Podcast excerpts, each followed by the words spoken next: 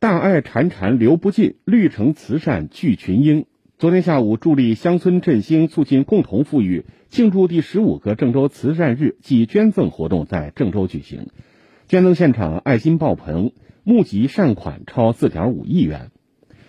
郑州慈善总会会长姚代宪在致辞中向长期以来为郑州慈善事业做出重大贡献、付出辛勤劳动的广大爱心企业、爱心人士、市直机关干部和各级慈善组织、广大慈善工作者、志愿者表示衷心的感谢和诚挚的慰问。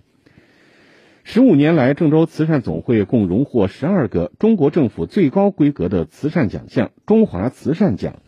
连续两届四年蝉联全国七星级慈善城市荣誉称号，